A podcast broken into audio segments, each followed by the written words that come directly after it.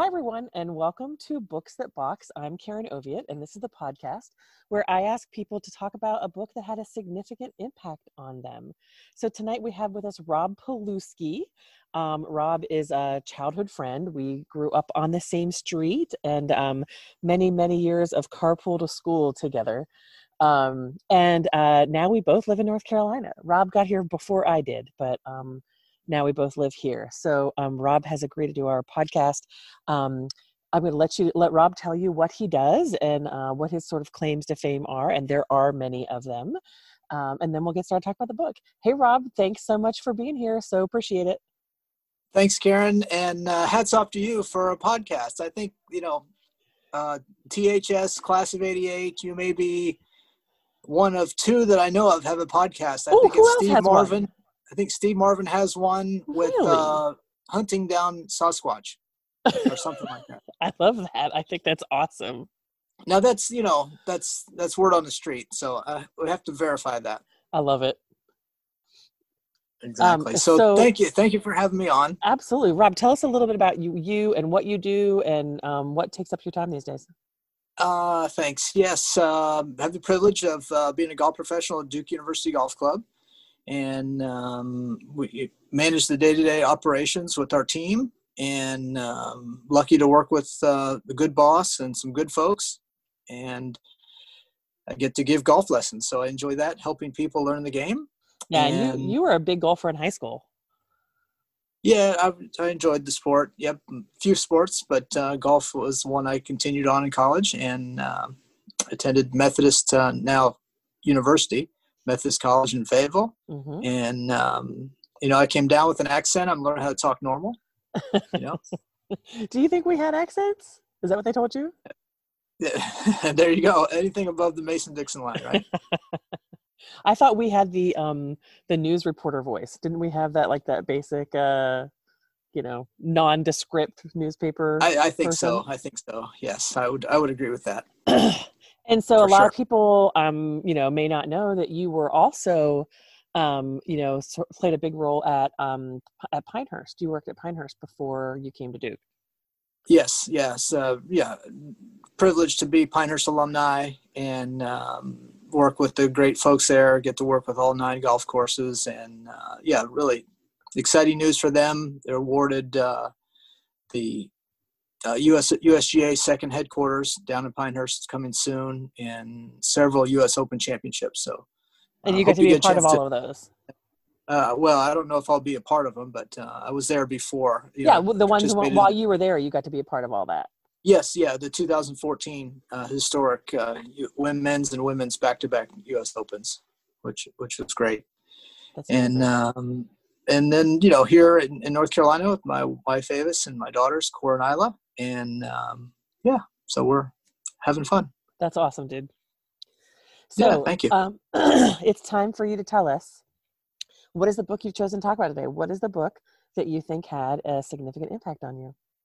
Well, significant impact. Uh, the, the the book I have this evening is uh, The Hiding Place, um, nonfiction book. Um, the author is Corrie Ten Boom. It's um, World War II history, which which I like World War II history, and um, it's in the Dutch Netherlands. The the story of the, the Germans occupying, um, coming in to occupy the Netherlands, and and her story and her family story, and it's a wonderful testimony. So that's that's the book.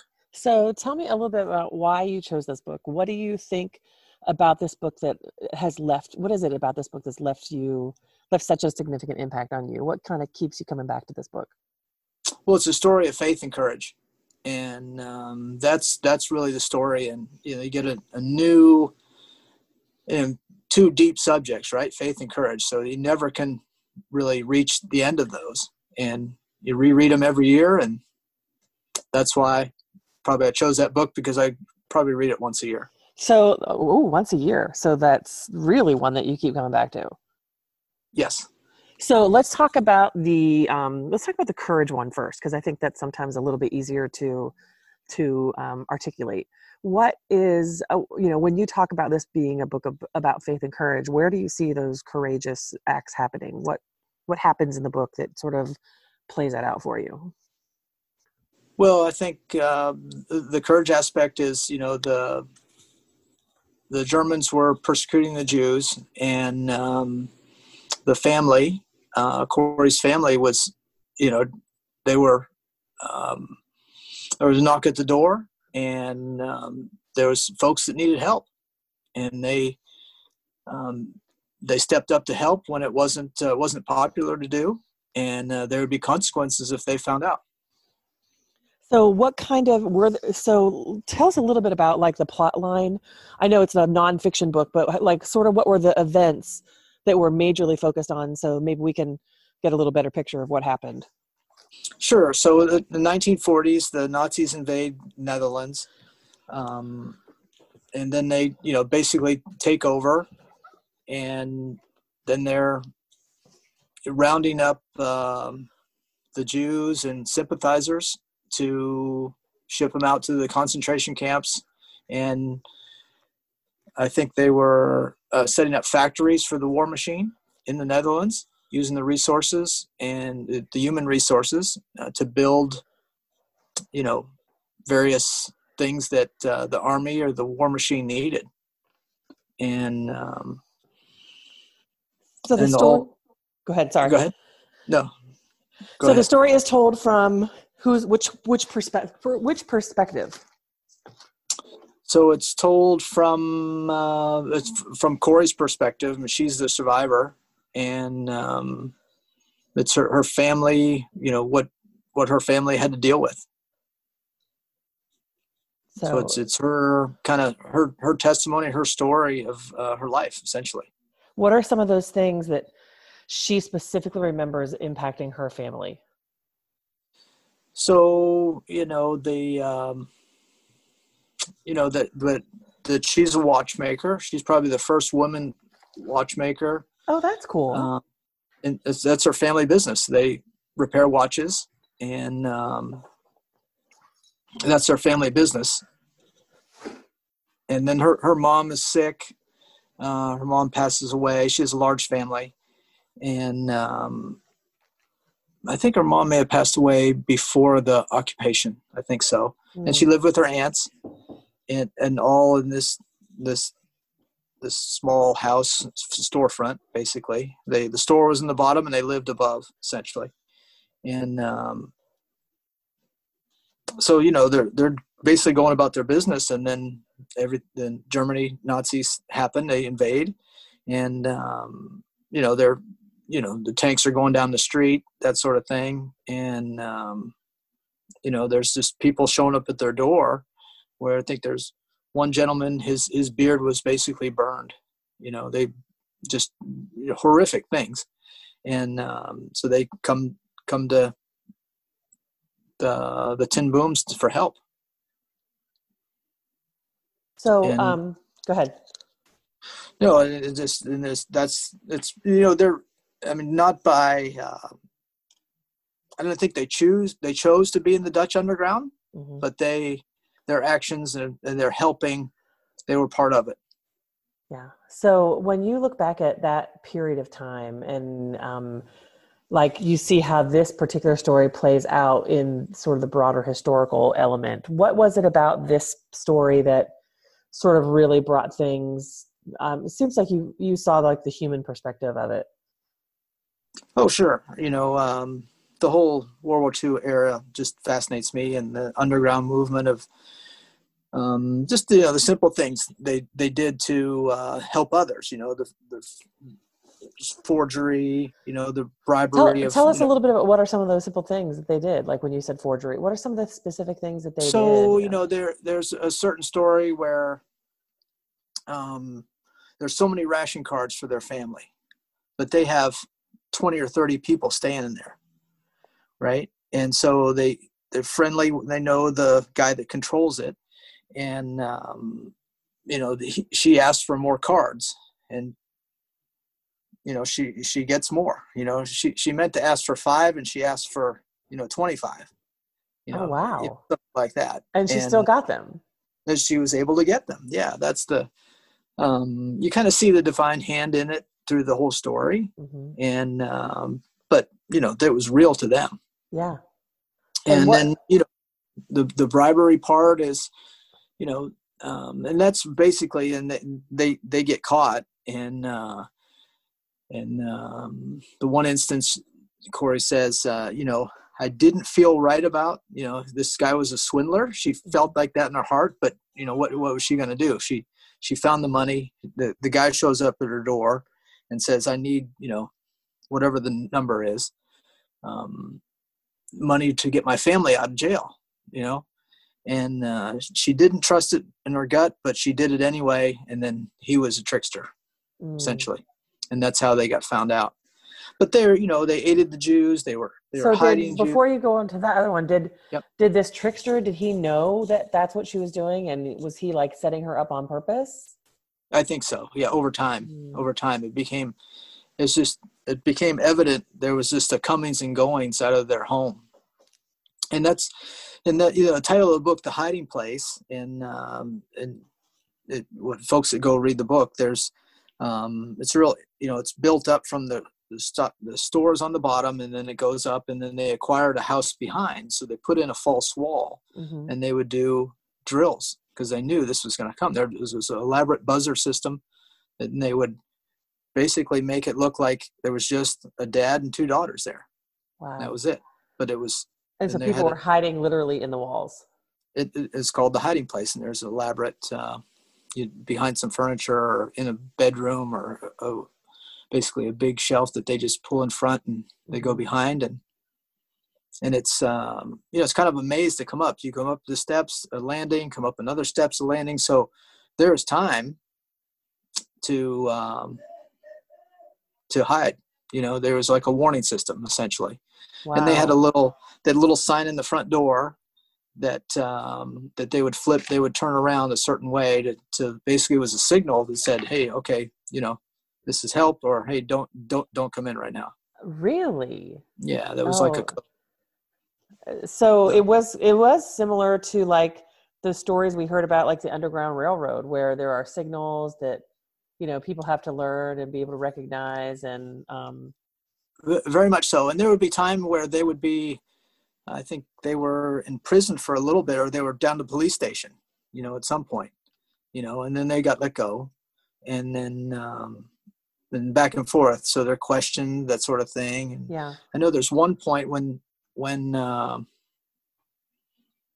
when when they're arrested they go so Corrie and her, her sister Betsy are separated, and then I can't remember exactly, but there's a there's a point where they're they're separated, and then she gets word that uh, you know she said uh, I can't remember said all the watches are safe or something like that, which meant all the people that got out, How you know, cool which is that? kind of a code to help them. But there's I think there's another story where um, you know the, the, the Germans were so ruthless at the time that they were um, basically the orphanages and kids. They were just doing away with them.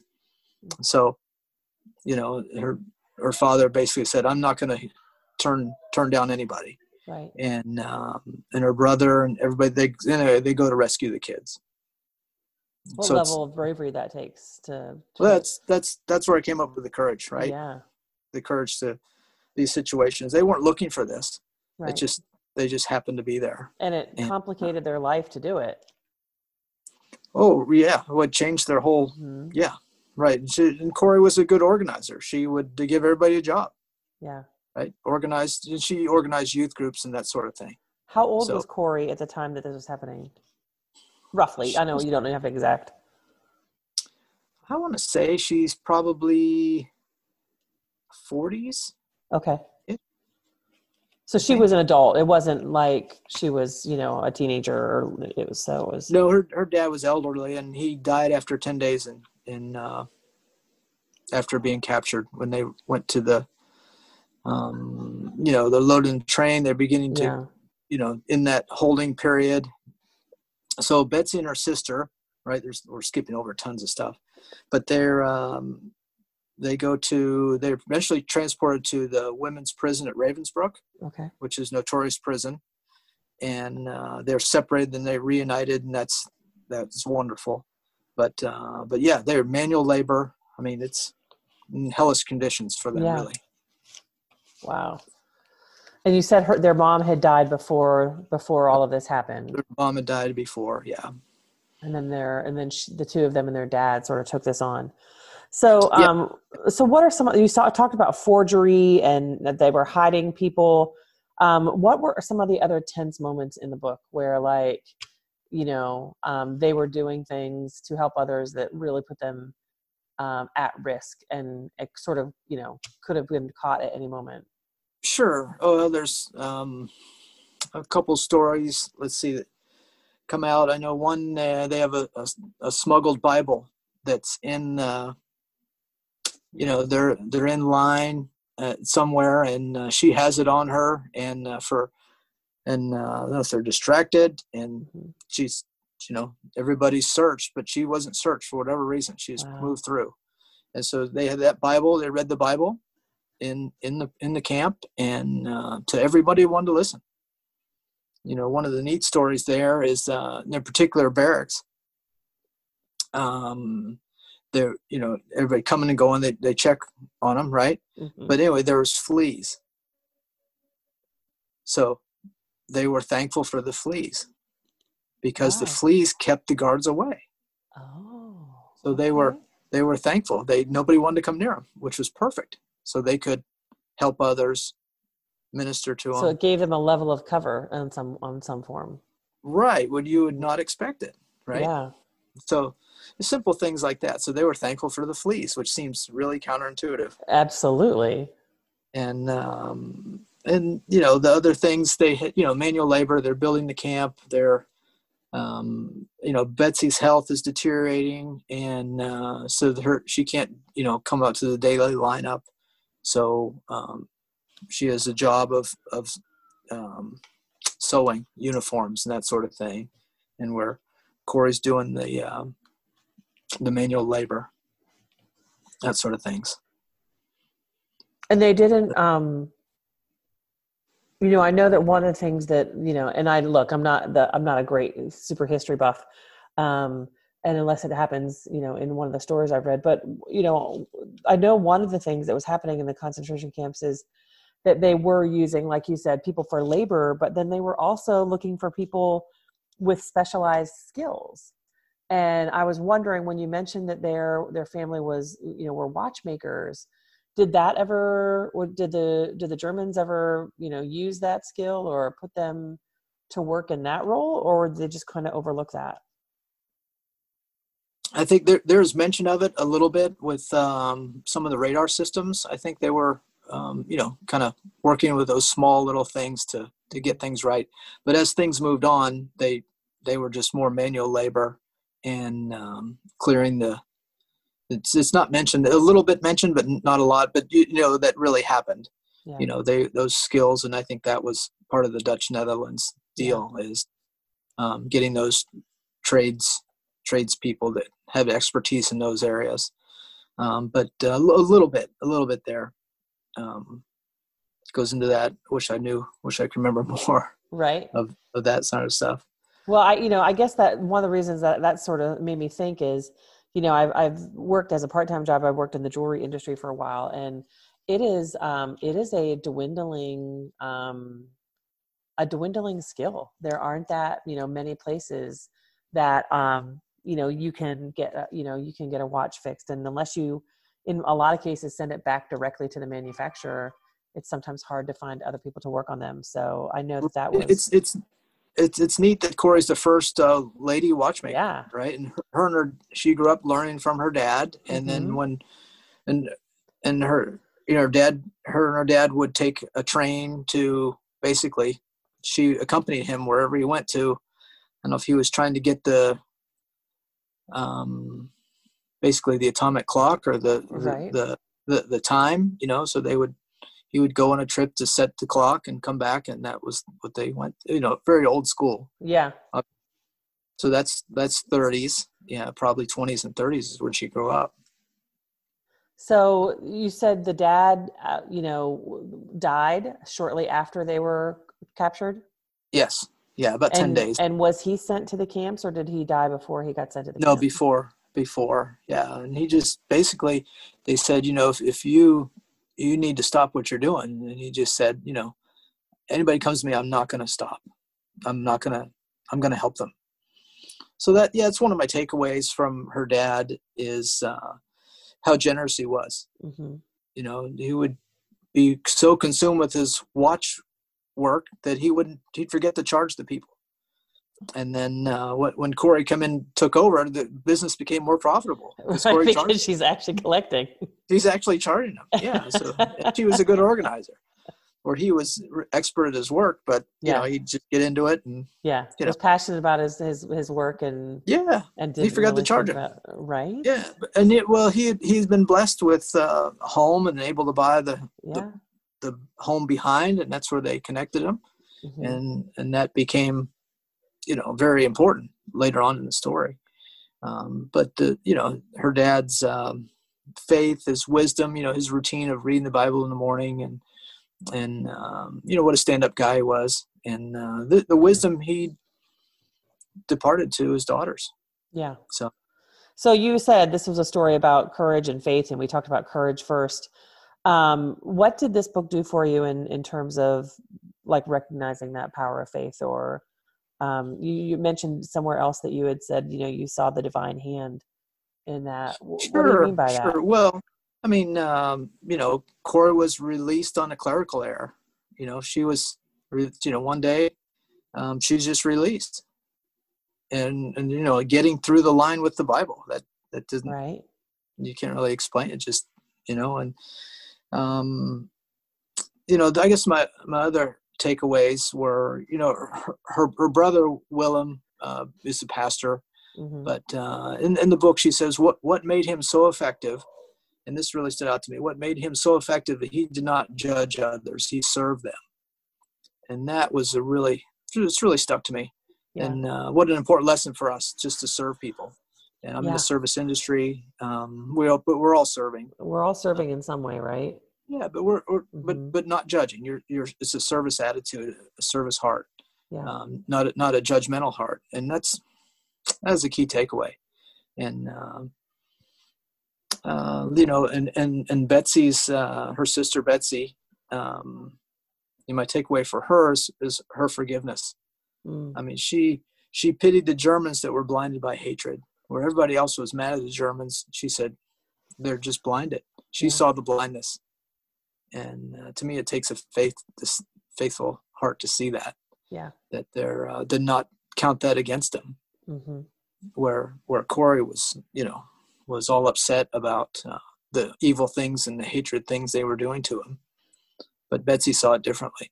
To try to find that humanity in. And she in- she looked past the deed and saw the hatred Mhm. that uh, that they were blinded by. And Wow. uh, there's there's a story goes on. I'm not sure. I think it says it in this book or another uh, video that uh, one of the moments when after the war they founded a home for the refugees and the the folks that were that were basically uh, PTSD from the war. Right, where do they go? They have to Right. recover you know, for whether they've been a prisoner just released or whether they're the Germans and are now, you know, were back in society. Mhm. So they founded a home so they could rest and recover, and some of them mentally ill as well. And Corrie organized that so she would speak, and I mean, she spoke all over the world on her experiences. And uh, so there's a certain point where uh, she's speaking, and she sees one of the guards that was evil to them Wow. at the at the uh, at, right afterwards. In So- that in that area in that place that was for the It- for the well- trauma. Well, no, she was speaking right in the Oh. area. Oh, got you. She spoke about her experiences, and there's sure enough, there's the one of the guards that was so evil to her, and uh, and it was really it's a it's a it's a, a obviously a a- a moment for her Yeah. because you know she, she's you know all those feelings of rage come back to her, but she extends her hand I was just going to ask: Is there any interaction between them? Yeah, so she extends her hand, says, "I forgive you," and then just Oh wow. a piece, a piece came right over her. So that to me, that's another How one about of the guy? Did the piece like? Did, how did, was he visibly affected? Oh, sure, yeah, right. And they, yeah, so he he felt really low because of all the stuff he had done, but uh, Corrie didn't didn't hold it against him. Isn't that isn't that wonderful? She had learned from Betsy. Yep. To- exactly. Mhm. But all those things came right right away. Our our human nature, right? Yeah. But uh, but that that forgiveness came, and it was a peace, and it helped her, helped him too. Yeah. Right. So, but that's that's a powerful moment of uh, Yeah. of of you know the, her her faith and wonderful testimony and um trying to think of some of my other takeaways that um you know the part of the part of the faith and courage piece is uh, for me that the family never sought to convert the jews. Hmm right? They just they they they honored the jewish sabbath. Right. they they weren't there to convert them they were just there to help. Yeah. Just like kind of goes just- back to that point. Yeah just like you said they're they're they saw their role as to serve not to judge or convert. It was just to be present and hold that space for them yeah i mean what a nice testimony that is to me hmm and Corrie spoke all over the world, and uh, I think she ended up living in L.A. And uh, if you, for if you or some of the folks that listen to the podcast want to dive more into it, they can get as deep as they want. yeah Uh, but yeah, so that's that's some of the takeaways, and um, so do yeah, you feel like book. this yeah it sounds like it's a great one um do you feel like this book has affected or or changed the way you think or the way that you act or uh, you, could you think of any moment where you know faced with something you sort of went to that and like oh you know like you consciously made a choice based on your experience with this book well, I think the important lesson for me was you know what we talked about that you Mhm. serve others, you don't judge them. Mhm. and uh, I think that's you know not always done, right? right So that and that's not uh, always easy no, it's not always easy, right? yeah Absolutely, it's not always easy, and um, that's you know that's what made her brother so effective. But that's uh, yeah, that's that's one of the- the key takeaways that uh, it's about about service, and uh, that they, you know, they, they didn't force their things on others, right. Right. They were who they were, and they didn't compromise what they did. right. You know they had their routine and their faith and it was and the- you know but it they were very powerful in a time that was very dark. Hmm time period. And uh, you know the hiding place is is the book and you know the there's a scripture psalm 119 you know that's the, the scripture but it's you know it's the hiding place in the uh, in the bay in their in their home but also you know the scripture you know thou art my hiding place and my shield i hope in your word is some of the scripture there Oh, nice. Did now did they mention that that um that uh, scripture in the book? Did would they?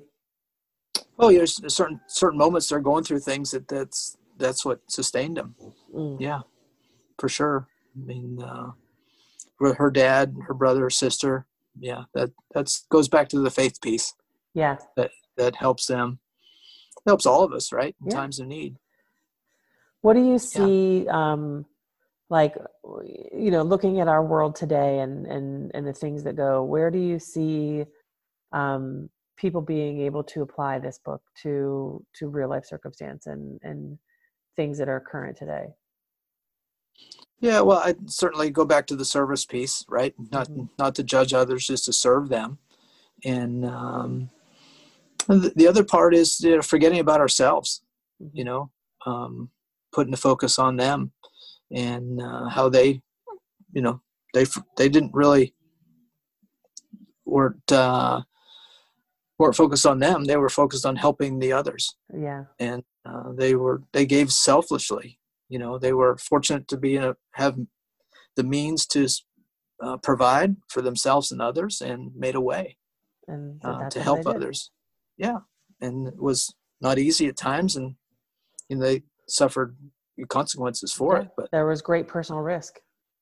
oh absolutely yeah and yeah their father father died in captivity and uh, you know her brother and their brother's kids that were you know going to save the orphans or um, uh, you know the comings and goings and they you know Corrie would go to meetings uh, with other of the in the Dutch underground. And she would go into the meetings with those folks, and um, yeah, not she's just just part of the, part of helping others, basically. Where do you see um, people like Corrie today? Who are some of those people that you see, um, you know, through either your own personal experiences or um, you know, people in the news or in, in, you know, where do you see some of the people today that you feel like are are fulfilling the role that uh, Corrie and Betsie and her dad did?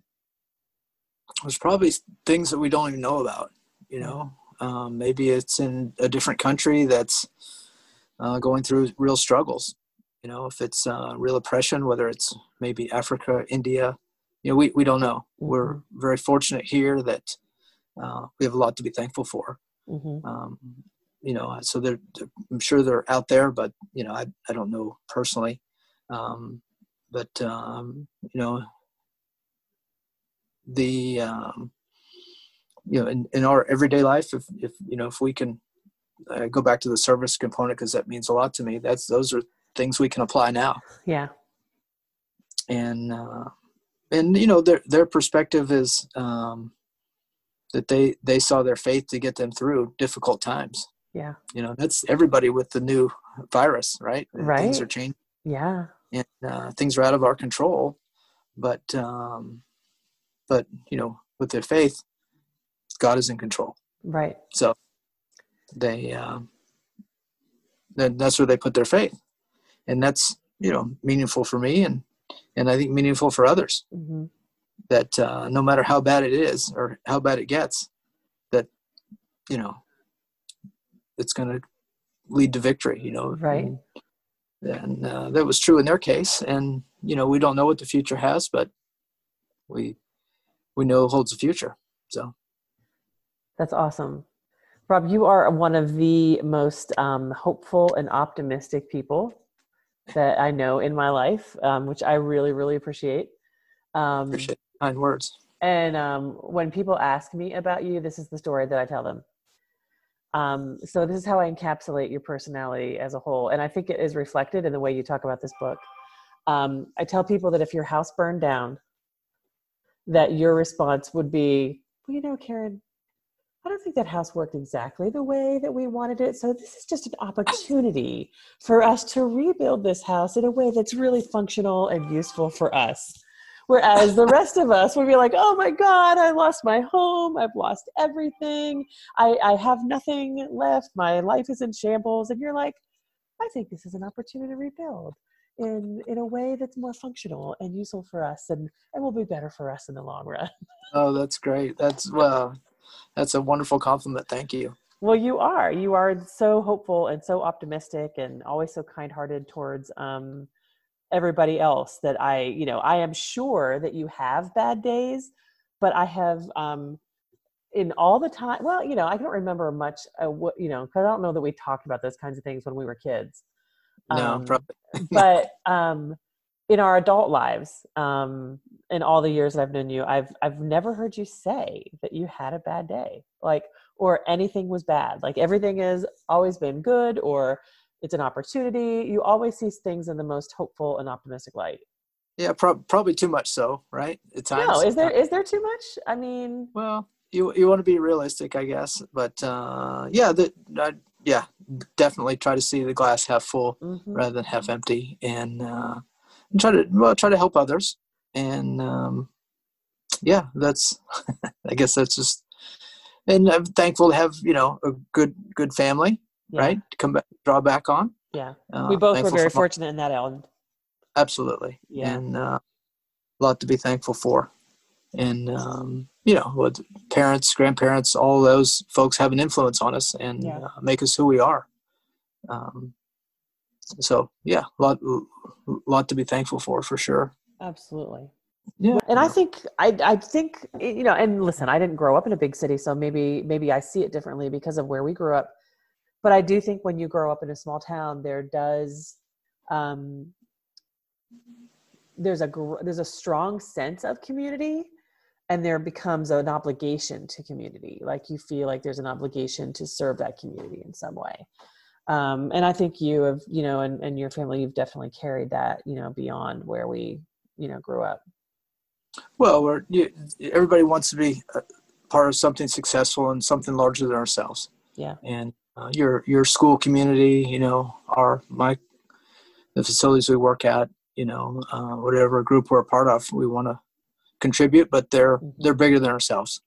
Yeah. And that's that's one of the takeaways here. They're a small part of uh, you know helping others. right They- and and They put themselves second. Yeah. yeah and they're you know they can't stop all of that um all of that uh craziness from happening they can't but they were able to help this group of people and contribute in the way that they they were able to contribute no matter what that is Absolutely, and and you know, it, it you know, Corrie's later years, she traveled the world telling the telling the story. Do you remember? Uh, I think it was at ninth or tenth grade. We had folks that visited us. Do you remember that? i don't high school? remember that Uh, maybe what, was it like a was it in the classroom or assembly like what do you it was. I remember it in. Uh, was it Had the lyceum is that the upstairs 2nd Uh-huh. floor? Yeah, yeah, exactly. yeah i'm vaguely getting something There was like four visitors. It's the yeah the Lyceum, which is the upper part. Yeah. Um, right basically above the cafeteria. right Right. Yep. and so we had to be we had to be seven eight nine tenth grade yeah prob could have been ninth grade actually Yeah, because that was because ninth was that you know because we were back in the junior high module, so we were seven, eight, nine in in the in the junior high, and then 10, 11, 12 in the senior high. But right it's so, so ours, some- it's weird because our school had that like connecting area, so sometimes it's hard to keep them separate because there were times I was a senior and I was taking classes in the junior high building, and well right you'd be over there for computer lab yeah, and you'd walk across and then but you'd never really see it normally right, uh, in the different libraries back and forth but uh, but I, I do remember that vaguely does it ring, Yeah. ring a bell to you Yeah, I mean, what, no, I would not have remembered that at all until you said that, and then I got like a picture in my head, like I think we were in the Lyceum, like we were. yeah it was, I, I didn't remember the i could tell you where it was i couldn't remember the name of the the I just thought that Um, was a weird thing to name a building. I had to go look up what a Lyceum was. yeah I, you know i don't know something i don't want to catch you know I don't know Right. it's a- I think it's like I think it's like from like ancient Greece or ancient Rome, and it had to do with like uh the public area where lectures were given and Okay. like, something like that. I'm gonna have I don't have my phone with me right now, but I'm gonna have to Google that and find out. That's vaguely what I'm remembering. I do That's remember in high school wondering what the hell is this Lyceum thing, and I do remember Right. looking it up because I was like, I, I don't know what this is. I don't know. Yeah, that's That That's your and the curious- natatorium, right? Like right. Right. Exactly. why can't we just Yeah. call it a pool? Why do we have to call Right. it a natatorium? Sounds official. Maybe they're making Right? us smarter. Making us smarter. Well, I mean, I Um, remember what both of those things are, so I guess it worked on some level. It, it worked exactly. Exactly. but I, you know, the uh, when I'm thinking back, you know, we had those visitors, and Yeah. you know, we probably weren't aware at the time. No. You know, our awareness was was not Yeah. there. Uh, but I remember, you know, that, that basically Holocaust survivors. I think is what Yeah. the um, the four of them. You know, Yeah. obviously up up in years. Yeah. uh, but to tell their tell their story, you know, of uh, when they were taken away from their families and that sort of thing, and that's a lot depicted in the book. yeah. You know, all the people, all the ladies crammed in the the cattle car essentially, and taken to Ravensbrück. And uh, if you'd know any, or you dive into the history of Ravensbrück, it's I don't know about that one. I've heard about some of the other it- ones, but I don't know about Ravensbrück. Ravensbrück's all ladies. It's basically where they were tra- training the lady uh, guards and how they were training to be mean, essentially. And um, so, yeah, I mean, So that Yeah, was the you- intention was to be harshly treated. oh yeah, yeah, Mm. that was that was the deal. Um, and that was their the Ravensbrück was it was you know out away from the it was different parts. You know, it was kind of I don't know if it was northern type Germany Mhm. essentially. Yeah. So anyway, but anyway, for folks that want to dive into it more, it's it's pretty Yeah. gruesome.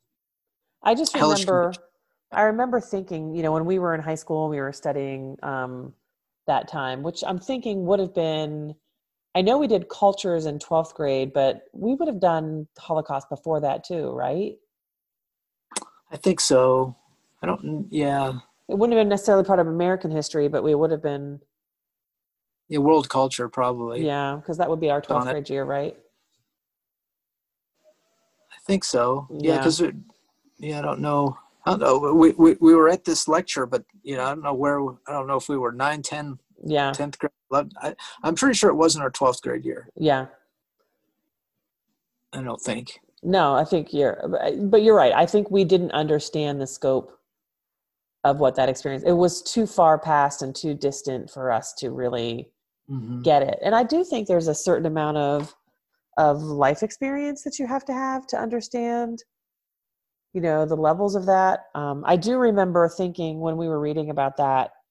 Um, I do remember thinking like, why didn't anybody stop it? Like, how was it allowed to go on for as long as it did? And I think you can't understand that as a kid, and um, even as an adult, you know, we continue to see it happen throughout the world, and it's, you know, you keep asking that question: how how can it happen? And um, and yet it does. Oh yeah, Uh, it does. Yeah, different places, and Mhm. and uh, I mean, imagine growing up in that, or growing up in, you know, the place where there's, you know, there's a sh- there's shooting in the neighborhood every day. You know, if Mhm. you're in the Middle East, so if you're in Afghanistan, I mean, there's gun goes off. That's like, well, it's normal. That's and in not. some parts of the U.S., that's true too, right? You That's know? yeah. Mhm. That's yeah. Or different. Yeah, exactly. Like, like yeah, inner city places, right? Mhm. That that's just okay. That's just part of the deal. Right.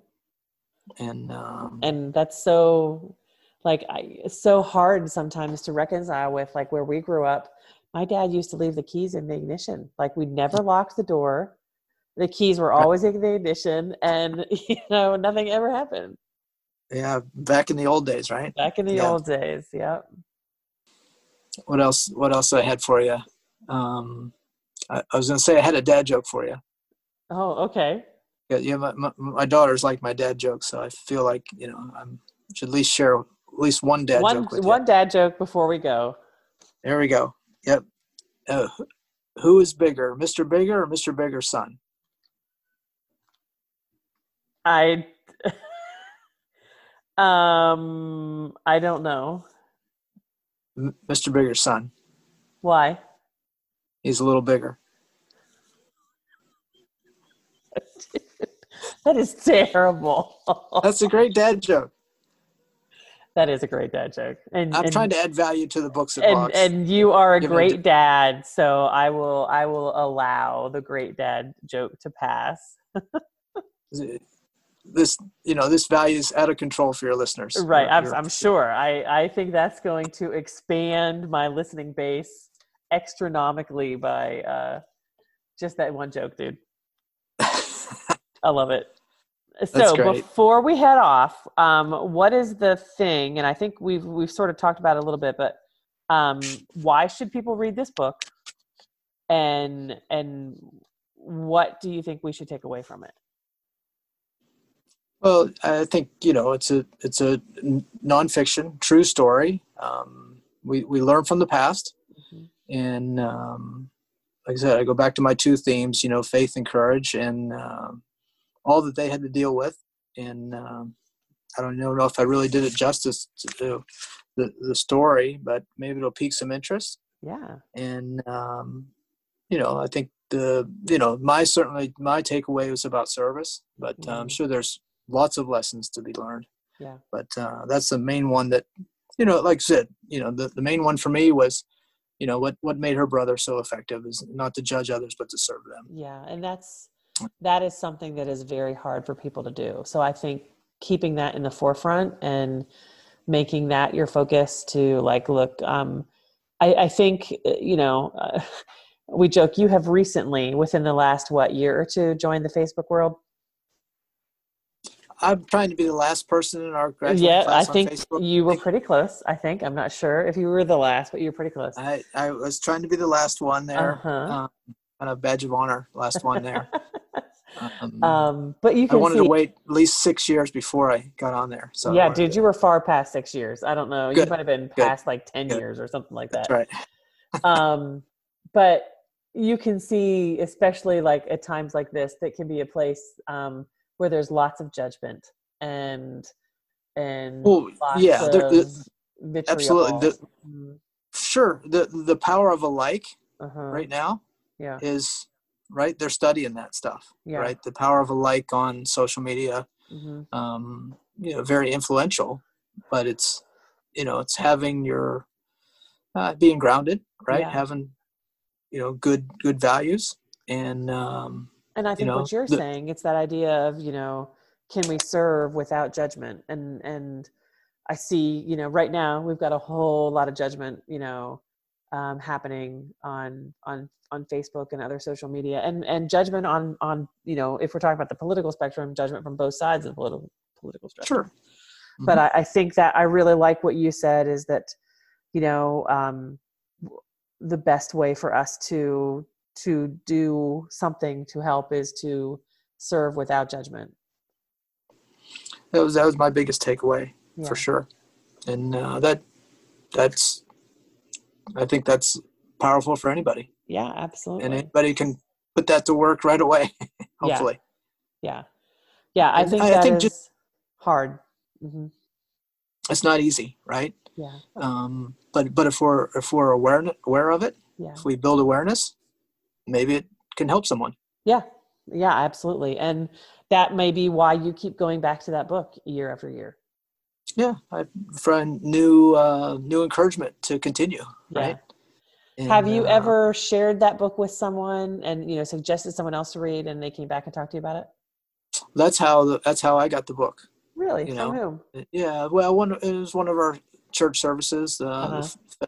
fella, one of our elders mentioned it, and then I was like, okay, well, I kind of, you know, he's a stand-up guy and uh, and a friend, and I thought, well, if if if he, if he thinks it's a good book, I'm Yeah. gonna really enjoy it. Oh, you I love that. I love that you got that from someone else. Yeah, yeah. So then I and it's you know these are life lessons in there, you know, Mhm. from her dad, from Corrie's dad, from you know the way Betsie looked at it, which is not the way we would look at it. Right. you know um But I love that Corey took on a different perspective too, you know, that she was seeing hatred and judgment at first and then she shifted it around. She shifted around. She sure did. And that was the and it and it really it really came full circle to her afterwards. Yeah. when she was out when she met that guard that's when it really hit her. Yeah, that's because a, all the all those years of all those terrible things happening to her and her friends and Yeah. others um but she was confronted with it. And, but but she she chose you know the forgiveness.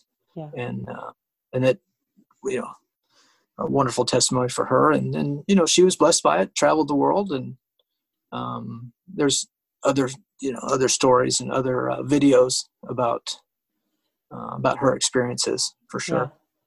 the difficult but the the more beneficial choice, the the choice that gives the greater reward. For um, being with us, Robin, thanks for doing that. I really appreciate it. It was great to hear um, you talk about the book, and um, you know, be thinking about the next one that you want to come back on and do later. oh thanks so much i'll, I'll try to think- think of some more dad jokes too okay, that's awesome. Thanks, Rob.